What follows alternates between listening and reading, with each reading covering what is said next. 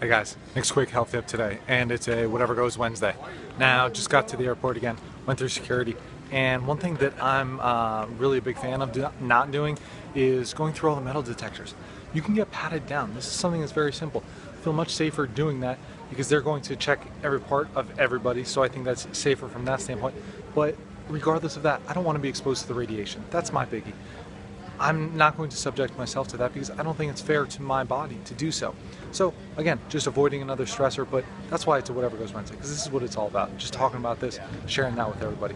So if you want more uh, quick tips like this, head over to my website, sign up for the newsletter. We're there, take a free brain health quiz, and I'll send you my four morning secrets to perfect brain health.